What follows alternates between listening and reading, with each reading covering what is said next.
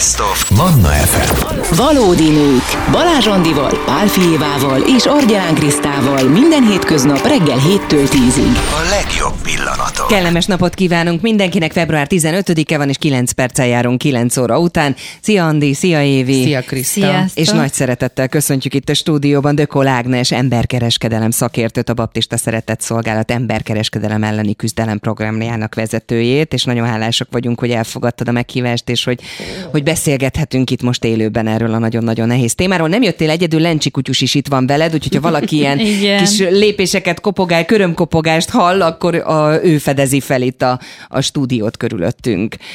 Ágnes, kezdjük azzal, hogy, hogy egyáltalán hogy lesz valakiből emberkereskedelem szakértő. Tehát Gondolom, hogy kislányként, amikor arról ábrándozta, hogy mi leszel, ha nagy leszel, ez nem szerepelt a listán. Köszönöm szépen a meghívást, jó reggelt kívánok. Ez egy, ez egy ilyen egyszerű történet volt relatíve. Én dolgoztam az állami szférában ilyen kulturális területen nagyon rövid ideig, és, és aztán úgy gondoltam, hogy muszáj valamilyen cselekvő dolgot csinálnom, és akkor kinéztem magamnak nyára egy önkéntes programot, és akkor elmentem Ukrajnába egy ilyen munkácsra egy magyar területre, és ott rengeteg gyerekkel foglalkoztunk, akik nehéz sorsúak, nekik volt egy ilyen táboroztatás, és valahogy ott kitűnt az, hogy én ott hogyan létezem, és akkor a szeretett szolgálatnak az akkori vezetője, a Szenci Sándor, aki már sajnos nincs köztünk azóta, ő meghívott a szeretett szolgálatba, hogy dolgozzak ott, és akkor még egy ilyen nemzetközi uh, csoportban kezdtem el dolgozni, különféle ilyen harmadik uh, országok uh, beli programokkal, és aztán jött egy projekt, aminek az emberkereskedelem volt a témája, és akkor én elvállaltam azt nem tudom, hogy ez milyen hang volt, ami, ami, Ez ami azt volt sugalta. Ez egyébként? 2009-10-be, tehát uh-huh. 2009-be kerültem oda, és akkor szerintem olyan 10 elején valahogy, és akkor én ott egy évet eltöltöttem azzal, hogy eh, kutattam, mert hogy ennek ez egy olyan projekt volt, amiben minden EU-s ö, tagállamból egy ember ö, feltérképezte az emberkereskedelem elleni küzdelmet a különféle tagállamokban, mik az előírások, ahhoz képest hol tart az ország, és, eh, és akkor egy ilyen nagyon átfogó képet kaptam, és láttam azt, hogy hogy mennyi hiányosság van, mennyi munka, találkoztam áldozatokkal is, és, de hogy ezt úgy kell elképzelni, hogy az áldozattól a bíróságig az egész területet átnéztem, és, és akkor úgy rám ragadt ez az egész, mert hogy, mert hogy azt éreztem, hogy, hogy lehet itt mit cselekedni ebben. Ugye mi egy buborékban élünk, és ugye el se tudjuk képzelni, hogy mit jelent ez, mit jelent az, hogy a modern kor rabszolgái, vagy kizsákmányolt nők. A mai világban milyen formában és hogyan jelenik meg az emberkereskedelem? Igen, ez nagyon fontos, hogy, a, hogy, hogy az emberkereskedelmet egyáltalán, mint fogalmat tisztázzuk, mert hogy hogy, hogy, hogy sok a félreértés ezzel kapcsolatban, de hogy alapvetően ez egy kizsákmányolási folyamat.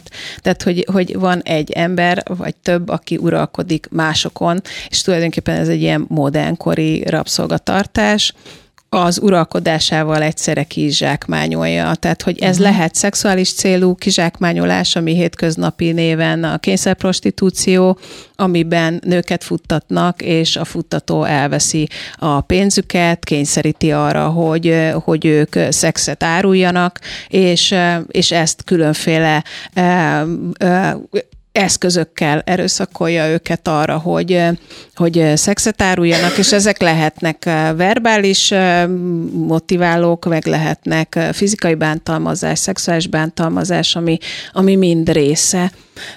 Ennek, és akkor van a munkacélú kizsákmányolás, tehát a jogban úgy hívják, hogy munkacélú kizsákmányolás, de ennek sok minden más is része például a koldultatás, például a, a ház körüli rabszolgatartás, ami hétköznapi nevén a csicskáztatás, tehát úgy szerintem rengeteg ilyet látunk, hallunk, és fogalmunk sincs arról, hogy az az ember, aki mondjuk egy háztartásban ott dolgozik, a ház körül, vagy, a, vagy az állatokkal, vagy a földeken, az egyébként egy rabszolgája az adott családnak, aki, aki őket tartja. Tehát, hogy sok minden beletartozik, akár kényszerházasság is, és, és úgy átfogóan ez, a, ez az emberkereskedelem Tehát akkor gyakorlatilag maga. lehetne az édesanyánk, a lánygyermekünk, a barátnőnk, a bárki a környezetünkben, csak nem tudunk róla. Igen, és hogy az is érdekes ebben, hogy, hogy a munkacélú kizsákmányolás az, az olyan szempontból is uh, hétköznapi jelleggel előfordulhat körülöttünk, hogy, hogy, uh, hogy például külföldön uh, olyan emberkereskedelem ügyek is mennek, amiben mondjuk valakit fölvesznek négy órában dolgozni, uh-huh. minimálbérért szerződése szerint, és akkor dolgozik helyette nyolcat, és nem kap ö, uh-huh. több pénzt érte, uh-huh. vagy, vagy esetleg a túlórái nincsenek kifizetve, tehát hogy ez is egy kizsákmányolási forma, amiért egyébként emberkereskedelem tényállásában lehetne pert indítani, uh-huh. hogy őt kizsákmányolják. Én ámulattal hallgatlak téged, és erre készülve erre a műsorra. Egyébként is tudtam, hogy te ki vagy, de úgy így utána néztem még jobban a dolgoknak, és nekem egy kérdésem merült fel, én egy túl emocionális ember vagyok, hogy ezt milyen, lel, hogy tudod ezt a lelkileg feldolgozni, ezt a rengeteg minden rémes, rémes borzalmas dolgot, amivel a munkád során találkozol? Tehát, hogy azt gondolom, hogy, hogy igen, tehát, hogy ennek a rémes része az az, hogy, hogy, hogy látjuk azt, hogy, hogy azok az emberek, akik, akik bekerülnek hozzánk, ilyen vagy olyan formában, majd esetleg erről is tudunk beszélni, hogy hogy kerülnek uh-huh. be hozzánk, ők, ők nagyon traumatizáltak és rettenetesen meg vannak kínozva. Tehát, hogy, hogy, hogy, hogy nagyon sok kínzás, bántalmazást hallunk tőlük, de hogy, hogy hogy azt gondolom, hogy az egész csapat, akikkel dolgozom, hogy mi cselekszünk. Uh-huh. És tulajdonképpen tudunk tenni azért, hogy, hogy ezeknek az embereknek jobb legyen. Tehát, hogy eleve az, hogy,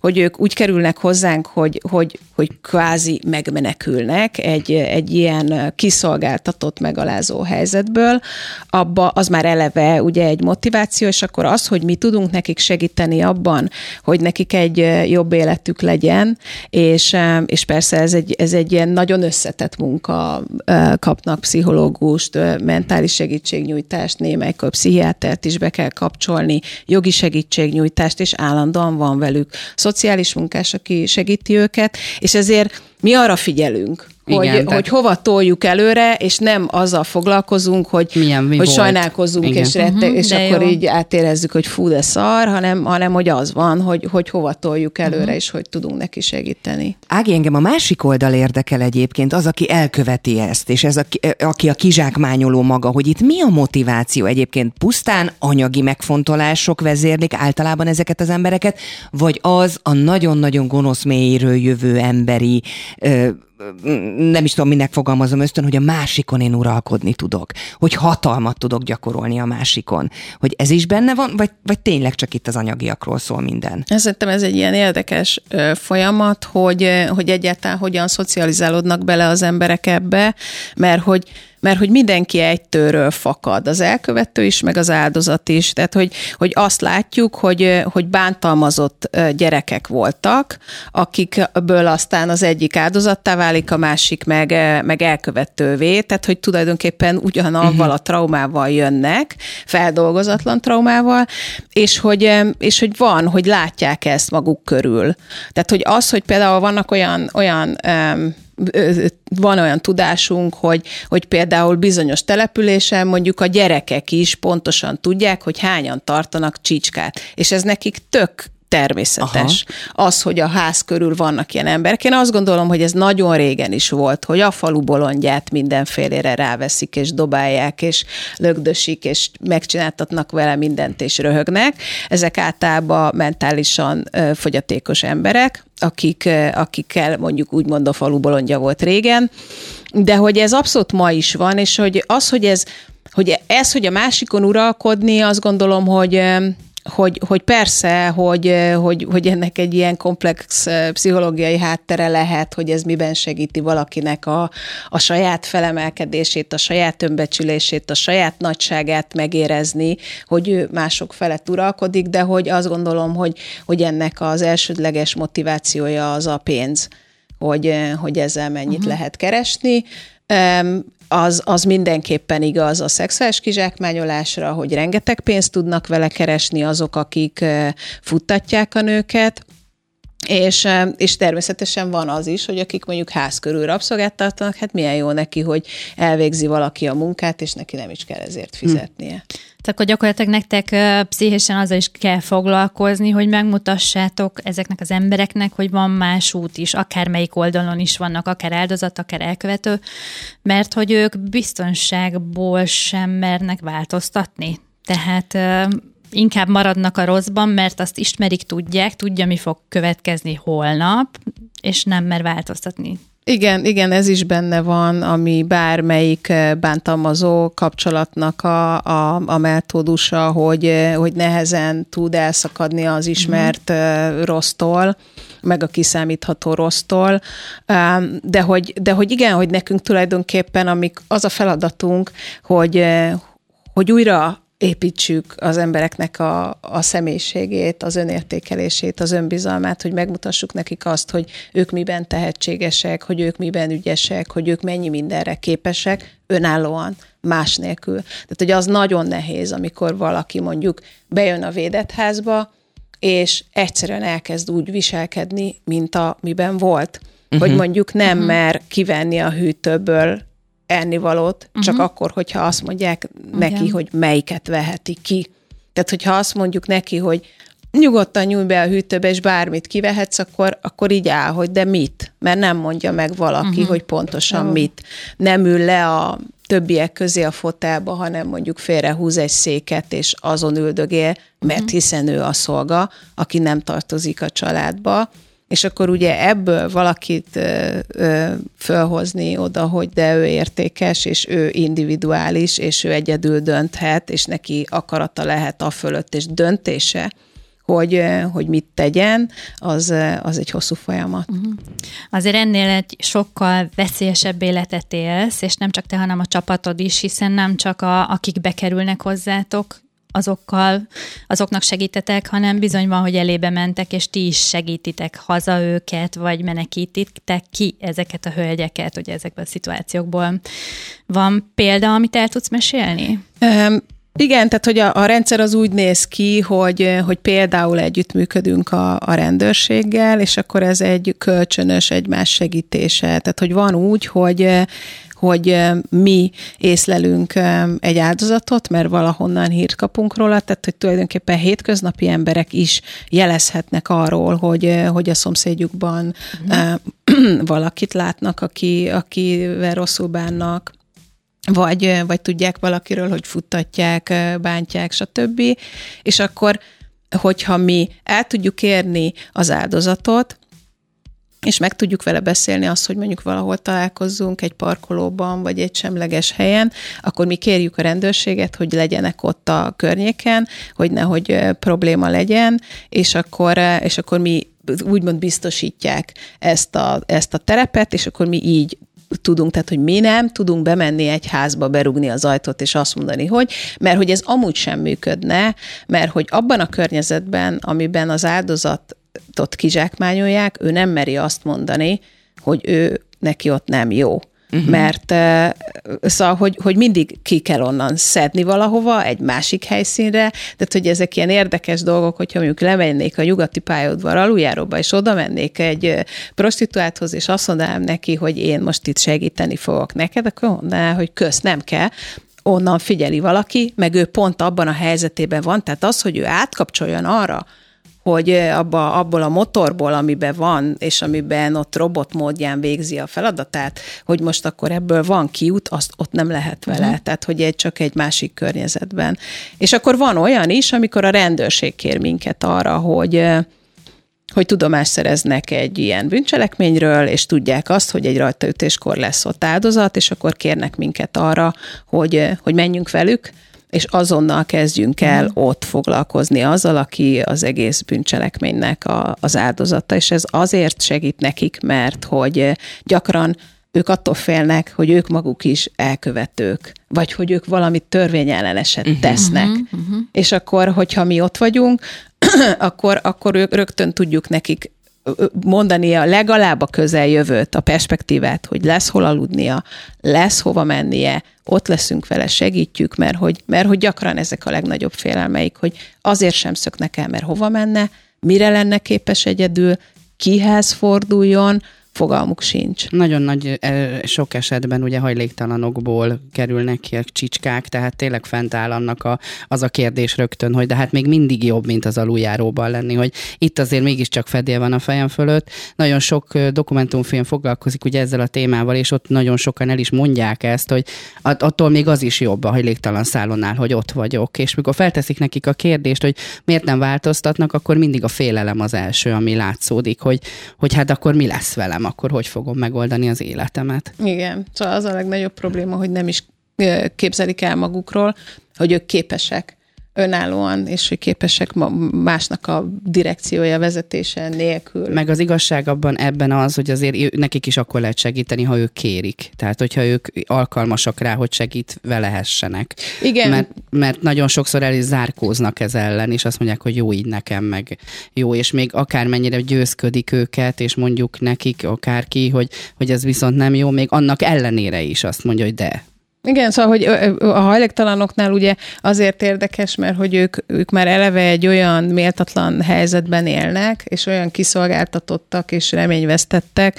hogy, hogy sokkal könnyebb őket becsalogatni egy, egy olyan helyzetbe, ami jobbnak tűnik, és egyébként azok, akik emberkereskedők, vagy futtatók, mindegy, hogy hogy hívjam őket, ők nagyon éles szemmel rá tudnak mutatni erre, hogy ki az, aki pont egy, egy deprimált, depresszív mm-hmm. helyzetben van. Tehát, hogy az is gyakori, hogy hogy mondjuk egy településen megtudják valakiről, hogy megözvegyült, egyedül maradt, és akkor és akkor összebarátkoznak vele, hogy hát ők segíteni fognak, meg... Számokat tudsz mondani? Gondolom csak becsülni lehet azt, hogy Magyarországon például jelen pillanatban hányan vannak, akik emberkereskedelem áldozatai? Fú, nagyon nehéz, de hogy, hogy régebben volt egy cikk, amikor Szarvason feltérképezték, ami egy tízezeres település, hogy ott 150 ö, ö, házkörüli rabszolgát számoltak, és nem számolták azt, hogy egyébként ki az, aki prostitúcióban él, uh-huh. Tehát, hogy én most nem azt mondom, hogy minden tízezeres településre jut 150, de ki tudja. Uh-huh. Szóval, hogy, hogy nagyon nehéz, és, és rengeteg az, amit nem látunk. Tehát, hogy az, hogy, hogy interneten kik azok, akik árulják magukat, például nők, hogy kik azok, akik lakásokban árulnak szexet, vagy, vagy az interneten teremtenek kapcsolatot, tehát hogy ezeket mind nem tudjuk, de hogy én azt gondolom, hogy rengeteg ember van. Rengeteg. Ugye itt nem csak arról van szó, hogy elmegyek egy munkára, és akkor egy óra múlva hát, te csattan a bilincsa a kezemen, a, a, és ki vagyok szolgáltatva a munkadóimnak, hanem nagyon sok esetben, én láttam előadásaidat, nagyon sok esetben a család is már eleve hát bántalmaz, meg kizsákmányol. Nem tudom, hogy fogalmazok szépen, tehát a lényeg az, hogy a, a gyerekeket magára hagyja, vagy, vagy akár még ki is használja a saját gyermekét is adott esetben egy szülő, hogy van, van egy csomó ilyen család, aki, aki egyszerűen, egyszerűen nem tudom, az a normális neki, hogy ez belefér. Igen, van ilyen, hogy, hogy, a, hogy a család úgy gondolja, hogy ez egy megélhetését segítő lehetőség, hogy, hogy fogja és a lányát prostituáltnak Igen. adja.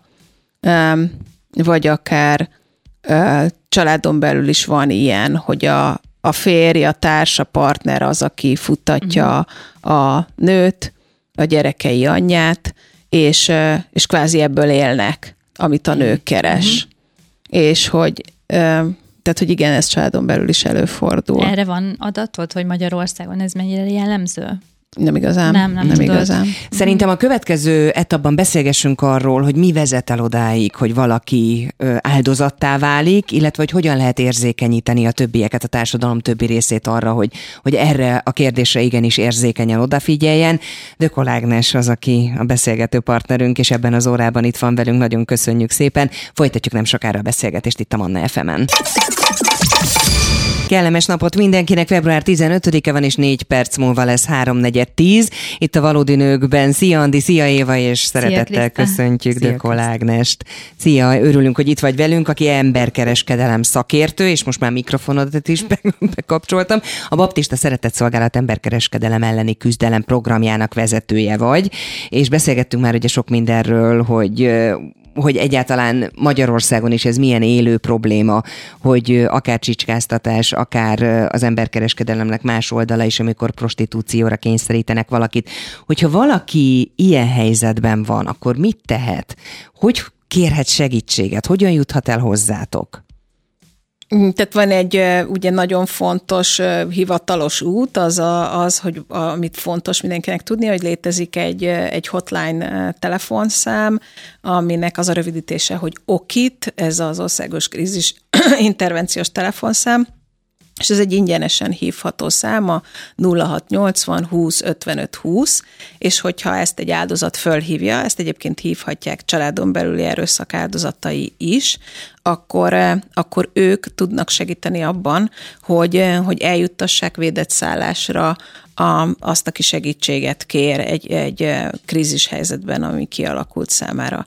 Na most ugye a másik a rendőrség, akik, akiket lehet értesíteni, akár a, a, a hétköznapi embereknek is, hogyha észlelnek valahol egy ilyen problémát, természetesen lehet keresni a baptista szeretett szolgálatot is direktben, de hogy a másik, ami nagyon fontos, hogy családsegítőt, gyerekjólétit, bármilyen, bárkit, aki a szociális szférában szolgáltatást nyújt, jó esetben el tudnak jutni a segítségért. Nagyon fontos egyébként a szakmában is, hogy ezeket ismerjék, mert nem mindenhol ismerik, és ugye vannak kis települések, ahol, ahol átnéznek ezeken a problémákon, mert megszokták, akár a szakemberek uh-huh. is, de hogy, de hogy abszolút lehet eh, jelezni, és akkor az a szisztéma, hogy, hogy mi nekünk például van menekítőautónk, tehát képesek vagyunk elmenni a, a bajba jutott emberért, és segíteni őt fizikailag is abban, hogy, hogy elkerüljön abból a szituációból,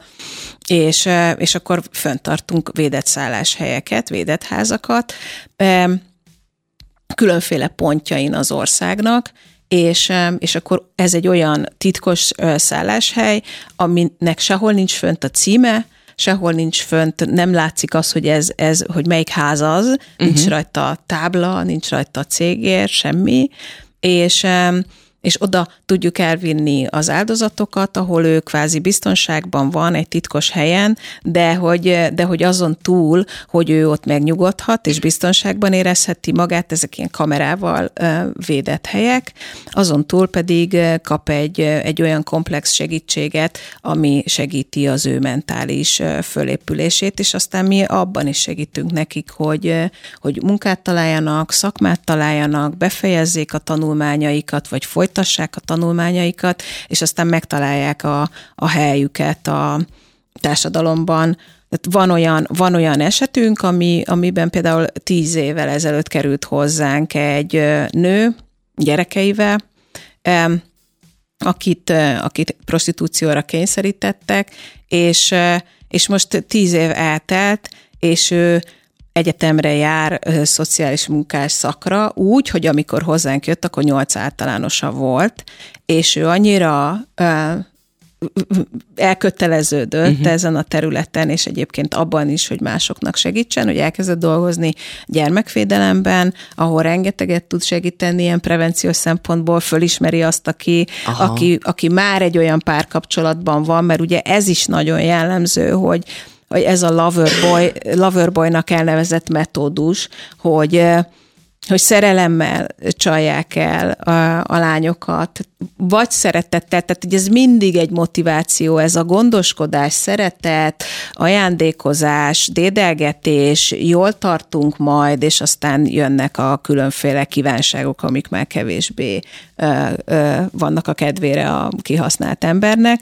És akkor ő például látja ezt már ott ideje korán, tinédzserkorban, gyerekvédelemben dolgozva, hogy ki az, aki ilyen helyzetben van, tud velük erről beszélni.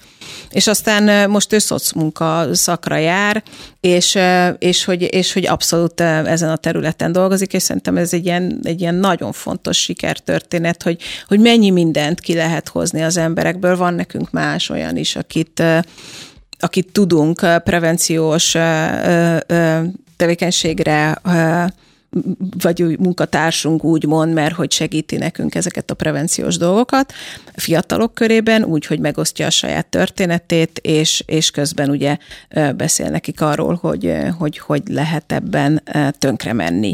Mert hogy az az érdekes, hogy hogy ugye nagyon csábító az, hogy, hogy, hogy ez egy könnyű pénzkereset, külföldre elmehetünk, ahol minden fényes és jó, és sok pénzünk van, látszólag, uh-huh. és hogy ez biztos nem is olyan ö, nehéz. De hogy aztán, tehát egyrészt a bekerülés az is egy ilyen nagyon gyötrelmes dolog, hogy amikor valaki egy szerelm, általa szerelemnek hit párkapcsolatban egyszer csak közlik vele, hogy na, akkor az van, hogy most akkor neked kéne egy kicsit pénzt keresni, mert én most már olyan sokat mm. adtam, uh-huh. és akkor itt van uh-huh. egy mhm. haverom, és uh-huh. akkor le kéne vele feküdni. Meg még jönnek mások is. Uh-huh. És akkor ugye nyilván ez sokkolja a, az, azt, aki ebben a helyzetben van, mondjuk egy lányt, de hogy, de hogy egyszerűen olyan megdöbbentő is, meg olyan blokk, hogy nem is tud mást És gondolom, tenni. ilyenkor a drogok is azért komolyan szerepet játszanak ebben igen, a relációban. Igen, és ez nagyon fontos, hogy, hogy, hogy akár gyógyszerek, akár drogok, akár alkohol,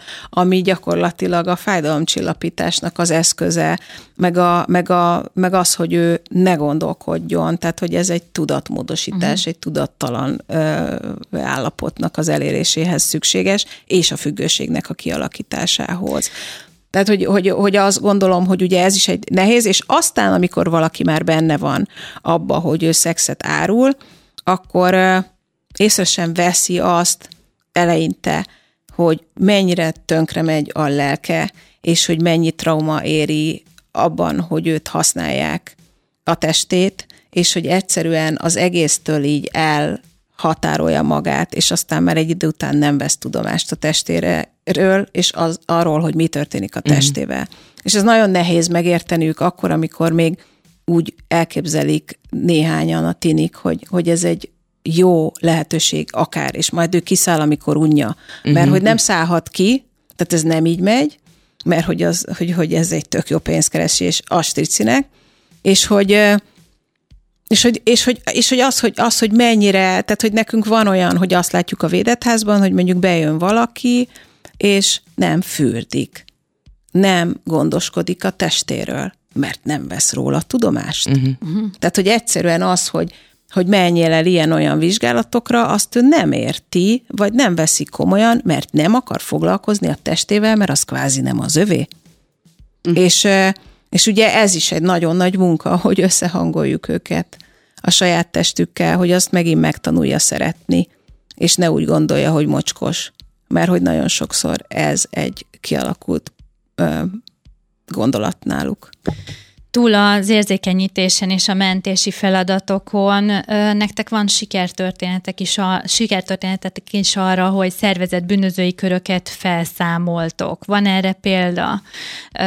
Nyugtass meg minket, légy szíves, jó, hogy ez azért egy valamilyen szinten kontrollálható mai társadalmunkban, vagy egész egyszerűen ez mindig is így volt a történelemben, és lesz is.